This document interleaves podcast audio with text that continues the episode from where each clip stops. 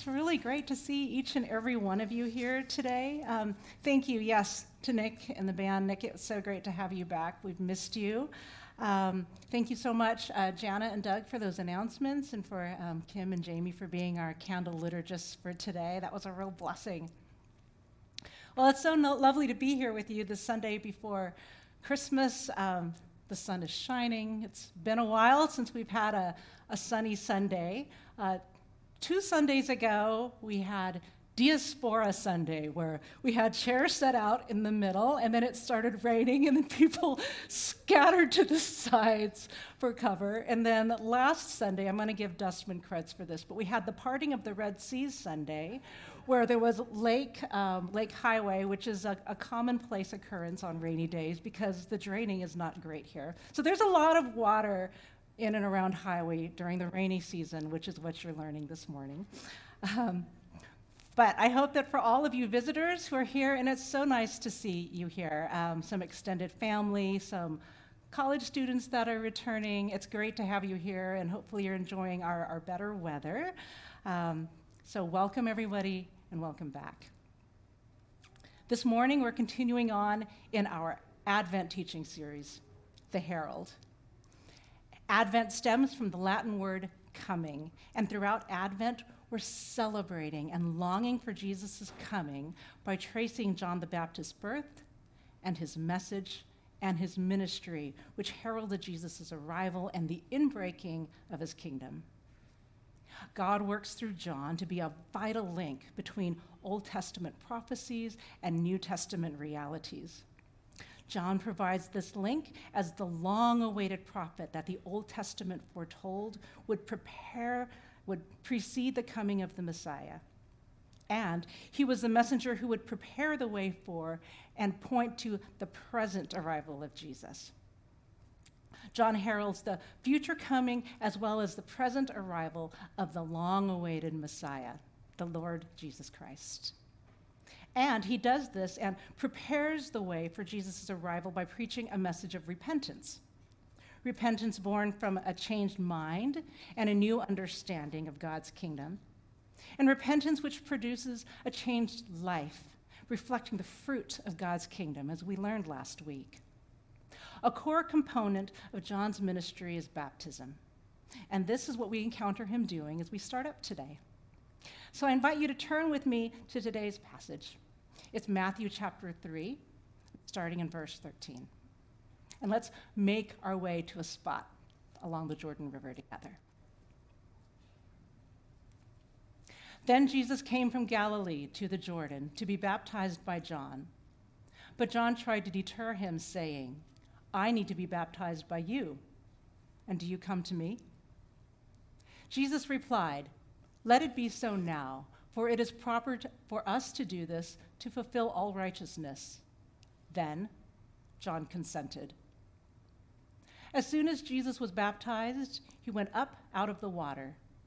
At that moment, heaven was opened, and he saw the Spirit of God descending like a dove and alighting on him.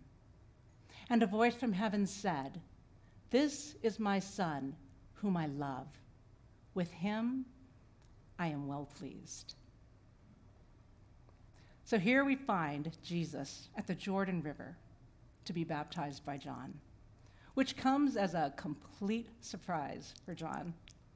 I can't even imagine what this would have been like for him.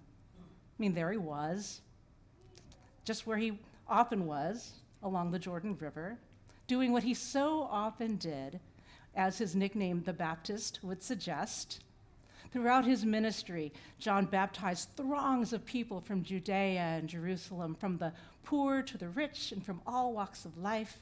All of these people who went out of their way into the wilderness to confess their sins and repent and be baptized by him. But this moment and this baptism would be unlike any other. Jesus arrives and makes it known to John that he is to baptize him. Jesus, whom John prophetically recognized while he and the Messiah were in their mother's wombs. Jesus, whose sandals John said just mere verses prior that he's not worthy to carry. Jesus, for whose coming John has devoted his entire ministry. Jesus, who is without sin and has nothing for which to repent. He encounters John and conveys that he is to be baptized by John. This just doesn't seem right to John. He even tries to deter Jesus, thinking it should be the other way around. It's not apparent to John how it makes any sense that he is to baptize Jesus. And it probably doesn't make any sense to him that John, that Jesus participate in his baptism or any other for that matter. Now, John's baptisms were distinct from the rest. Let's look at some significant differences between John's baptisms and those that were done around him by the then religious leaders, as well as those that were done before him. Old Testament ritual cleansings were rooted in purification. Old Testament cleansings were, in fact, pervasive in Jewish culture and had been performed for a thousand plus years.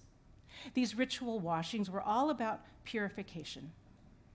Under Old Testament law, animals, places, and people could be considered unclean.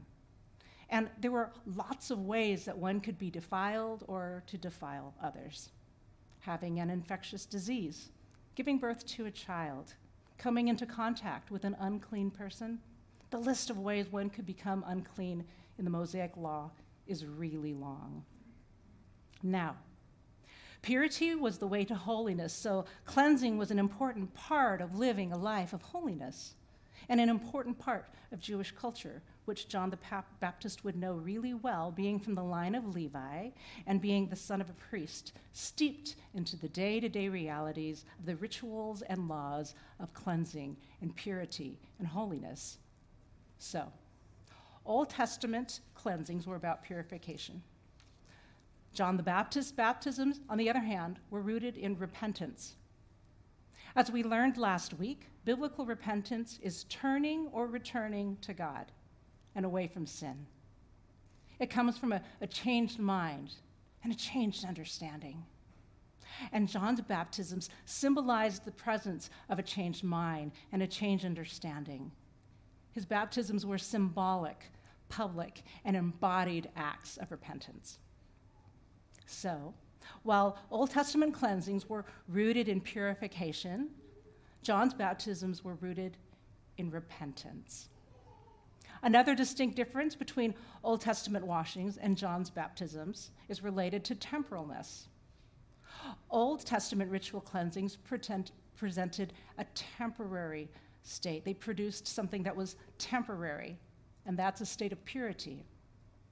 Cleansing addressed the need for purification in that moment, and that moment only. However, one could become unclean again and need cleansing again. So the Israelites cleansed themselves repeatedly and often. We see references and examples of this throughout the scriptures. In 2 Kings 5, Elisha sent a messenger with instructions Go wash yourself seven times in the Jordan, and your flesh will be restored, and you will be cleansed. In Leviticus 8, Moses washed Aaron and his sons with water before their ordination as priests. And in Exodus 40, Moses and Aaron and his sons washed their hands and feet when entering the tent of meeting. And what's more, in Exodus 40, verse 32, it goes on to say they washed whenever they entered the tent of meeting or approached the altar. Moses and Aaron and his sons washed their hands and feet before entering the tent of meeting or approaching the altar each and every time. And that's because Old Testament ritual cleansings produced a temporary state. On the other hand, John's baptisms represented a transformed state. Baptism. There are actually two closely related words for baptism in the New Testament, neither of which, by the way, are found in the Old Testament because they're Greek words. So, anyways, one of these words conveys something temporary, and the other, something completely changed, something completely transformed. The first word is bapto. The first word, bapto, means to dip or to immerse. We see this in Luke chapter 16 in Jesus' story of a wealthy man who's suffering in hell. This man asks Abraham to send Lazarus to dip or bapto his finger in water to cool his tongue. So that's bapto. The second word is baptizo. As you've probably figured out, it's derived from the word bapto. And as you've probably also figured out, it gives us the English word baptize. In fact, baptize is an untranslated word, it's transliterated. In transliteration, each letter of a foreign word is given its English equivalent. So here, the final O or omega in baptiz- baptizo was dropped, and the English E was added to give us the verb baptize. We see this word twice in Romans 6 3, which says, Or don't you know that all of us who were baptized into Jesus Christ were baptized into his death? The word used here is the past tense of baptizo. So, if bapto means to immerse or dip, and baptizo involves immersion or dipping of some sort, how do these words differ? Well, the Greek classical writers can provide us some help here. They use the word baptizo starting about 400 BC, and their usage illuminates the distinction between these two words. A great example comes from the Greek poet and physician Nicander of Colophon. He lived around 200 BC, and he uses this word, bapto, as well as the word baptizo, in a recipe, which is sort of amazing to me that millennia later, this recipe is still known. And he didn't even post a time lapse video of him doing this recipe and posted it on TikTok or YouTube. And if he did, imagine how many views he would have had by now. But, anyways, he writes up this recipe by making, for making a pickle, and it goes something like this Step one dip or bapto the vegetable into boiling water. Step two baptize or baptizo the vegetable in a vinegar solution. And voila, what you now have is a pickle. Steps one and two involve immersing the vegetable in a liquid. The first step dealt with the outer stuff, the contamination, the dirt, and basically dealt with the stuff that you don't want to eat. And it produced a change which, depending on circumstance, could be totally temporary. I mean, Nicander could have dropped the vegetable on the floor, and unless he invoked the three second rule, probably would have put it back into the boiling water to remove the dirt and the impurities again. So, step one, temporary. Step two, however, is transformative. Step two produced outer and inner change, which resulted in something completely transformed. It permanently transformed the identity of the pickle. What was a cucumber is now a pickle. Transformation, change from the inside out, change that impacts one's identity and one's lived life through a new understanding of God's kingdom. This is what John the Baptist's baptisms represent. This is what his rep- baptisms represent. And so, as such, there is no need to be baptized multiple times. These were one time immersions. So while Old Testament washings were about purification and produced a temporary state, John's baptisms were rooted in repentance and represented transformation. John the Baptist's baptisms were also unique in that they heralded the Spirit. His ministry of baptism prepared for a greater baptism one not with water, but with the Spirit. In the Gospel of John, chapter 1, starting in verse 32, we read Then John gave this testimony I saw the Spirit come down from heaven as a dove and remain on him. And I myself did not know him, but the one who sent me to baptize with water told me, The man on whom you see the Spirit come down and remain is the one who will baptize with the Holy Spirit. I have seen and I testify that this is God's chosen one. Upon Jesus' emergence from the waters at his baptism, the Father identifies his beloved Son. And as well, the Spirit identifies Jesus. God told John that the one who will baptize with the Holy Spirit would be the one on whom the Spirit would remain. So, as the embodied Holy Spirit manifests as a dove, alights and anoints the Son, Jesus is clearly identified as the one who would extend the baptism of the Spirit. Upon its pouring out, would begin a new age. John the Baptist announces the age of the Spirit, and Jesus does as well. In the book of John, chapter 14, Jesus comforts his disciples who are troubled after he tells them that he's going to be with them only a little while longer. Starting in verse 16, Jesus says, And I will ask the Father, and he will give you another advocate to help you and be with you forever the Spirit of truth. The world cannot accept him because it neither sees him nor knows him. But you know him, for he lives with you and will be in you.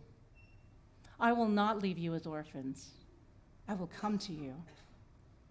Before long, the world will not see me anymore, but you will see me because I live, you also will live. On that day, you will realize that I am in my Father, and you are in me, and I am in you. Jesus promises the Spirit will come after he leaves, and that Spirit will be present with them and within them forever.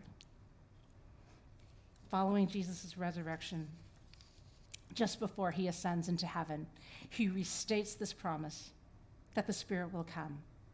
Jesus tells his disciples in Acts 1:5, For John baptized with water, but in a few days you will be baptized with the Holy Spirit. And then, after Jesus' ascension, a little over a week later, the Spirit fulfills that promise.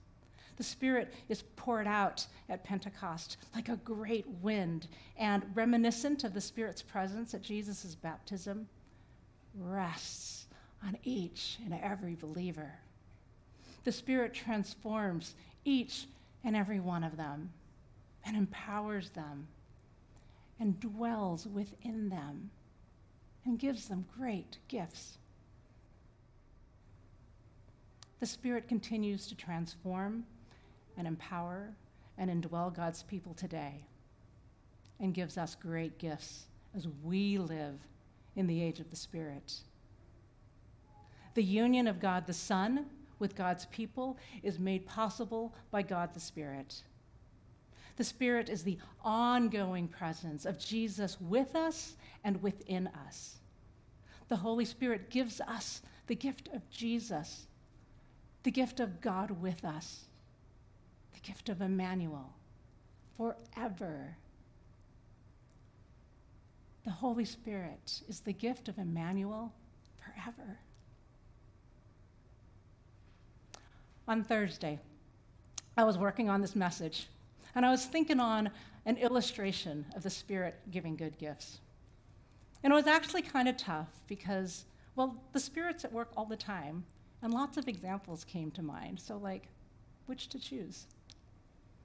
And it was also kind of tough to think of an illustration because I was really feeling for my husband, Ted, who was suffering with a terrible finger infection. Um, and he'd been suffering with it for the last day and a half. I felt so bad for him.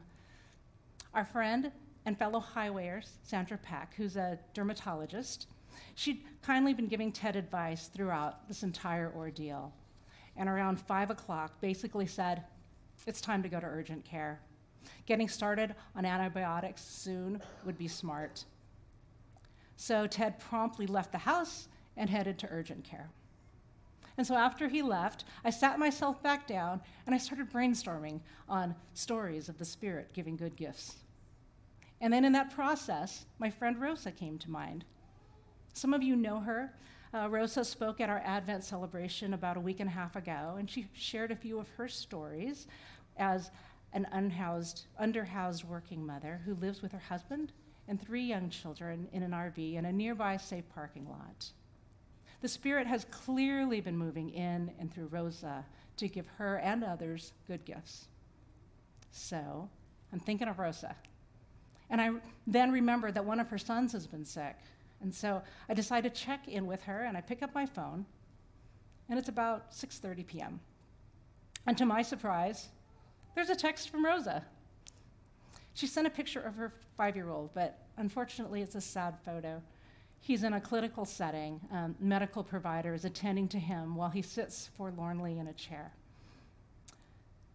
Well, he's been seen he's been seen for a high fever and it's really scary she tells me that she was at el camino hospital and that she's left to go and get meds so we stay in touch and we continue to text intermittently about an hour later now it's like 7.30 i ask if she's home yet rosa says she's dropped off her son at home and now she's in line at the pharmacy i ask if she'd like some company and rosa sweetly declines she says it's too late it's too cold, and she'll be fine. But still, I ask her where she is. Walgreens on Grant and El Camino, she says.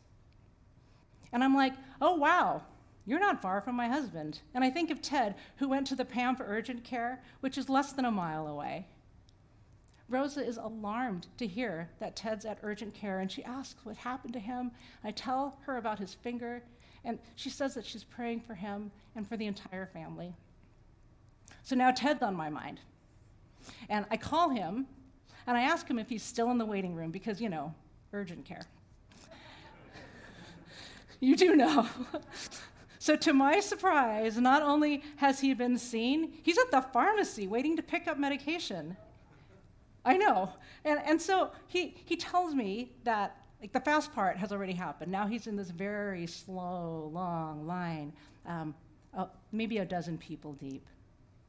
I feel so badly for him. I ask him if I could get the meds for him so he could come home. He sweetly declines, not wanting to interrupt my night, but still I ask him, Where are you? The corner of Grant and El Camino, he says. And I'm like, Wait, are you at Walgreens? He says, Yes. And I'm like, Do you see Rosa? She's there with her to get some medication for her sick son. And so Ted looks down this long line, and sure enough, five people away, there's Rosa. and I hear them greet each other and laugh through the phone. Well, on seeing him, Rosa immediately asks about Ted's finger, and Ted immediately asks about Rosa's son. Amazing. So then, of course, I hop in my car and I drive to the Walgreens on Grant and El Camino. By 8 p.m., there the three of us are, laughing and marveling at this meetup that the Spirit gifted us. So, this whole time, and even well before the time, I was trying to think of a story of the Spirit at work, giving gifts. There was a story unfolding before me through the power and the movement of the Holy Spirit. When I got to Walgreens, I sat beside Rosa, who was waiting for her prescription to be filled, and she told me of this really strong urge that she had to text me after she left the hospital. Had she not followed the Spirit's nudging, had she not done that and not texted me, I would have never known that she was there. And then she and Ted would have never known that they were close to each other, like 15 feet apart they would have had no idea. So go, Rosa. And had Sandra not been moved to be available to and graciously help Ted, or had she not been moved at a very specific moment to raise the red flag and say, okay, now, now it's time to go to urgent care, had she not done that, then frankly, Ted would have suffered, suffered another night of terrible sleep. And the timing wouldn't have been orchestrated the way that it had been. So go, Sandra. And had Ted not heeded the advice of Sandra and gone to urgent care and left when he left and communicated where he was to me and approached Rosa to let her know that he was right there, had he not done those things, Rosa would never have known that they were there together. So go, Ted. And then, for some reason, the Spirit honored me with the opportunity to make it known to Ted and Rosa that they were right beside each other. Two people I care so deeply about, formerly suffering alone, but also right beside each other. Everyone was in the flow of the Holy Spirit. Go, Holy Spirit. By the way, Rosa's son and Ted's finger are feeling so much better. And I'm glad to say that they're on the other side of the hump. So go, God. By the Spirit's presence in and through the four of us, Rosa and Ted got an unexpected gift of a little joy and a little laughter on a really rough night. They got to experience Jesus with them through the presence of one another as sojourners at the local Walgreens. This gift was made possible by God with us, by Emmanuel forever. This was a gift made possible by God with Ted and with Rosa and with Sandra and with me forever. Advent is the season of Emmanuel, God with us. It's time to celebrate the coming of God with us thousands of years ago. And it's a time for us to look for God with us today. We've been participating in these weekly spiritual practices and postures and centered on a theme throughout Advent to prepare our hearts for Jesus' coming for his arrival.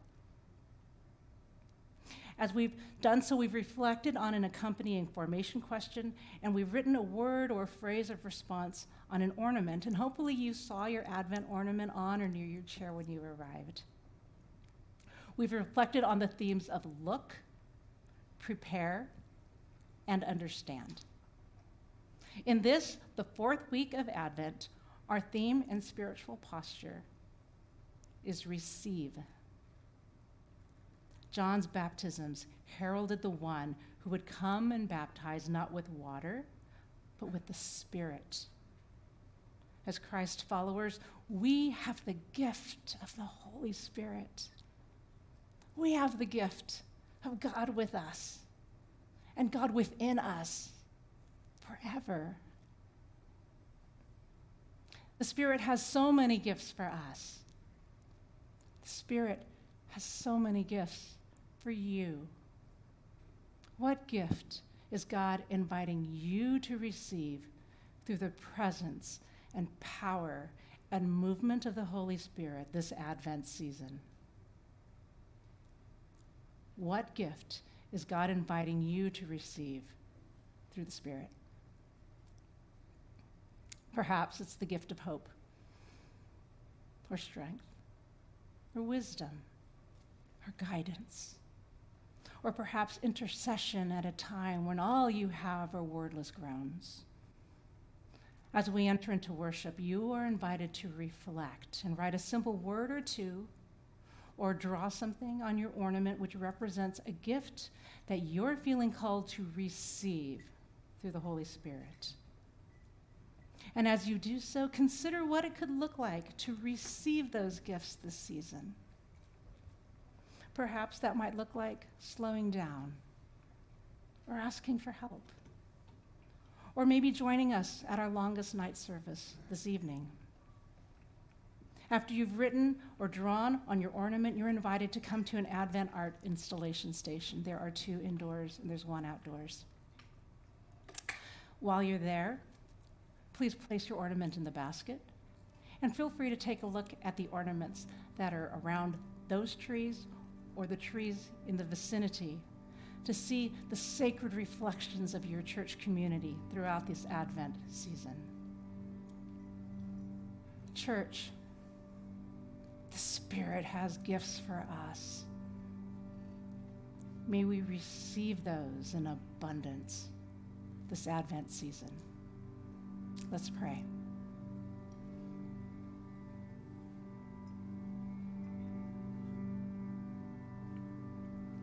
Spirit who indwells, Thank you for your enduring presence. Thank you for guiding us and helping us and moving us. I thank you for your, your good gifts, and I pray we would be attuned to them now, and that in this season, which so often seems to pull us in so many different directions, we would be aware of your movement. May we receive what you have for us, meet us, and move us, Emmanuel forever. For it's in Jesus' precious name I pray.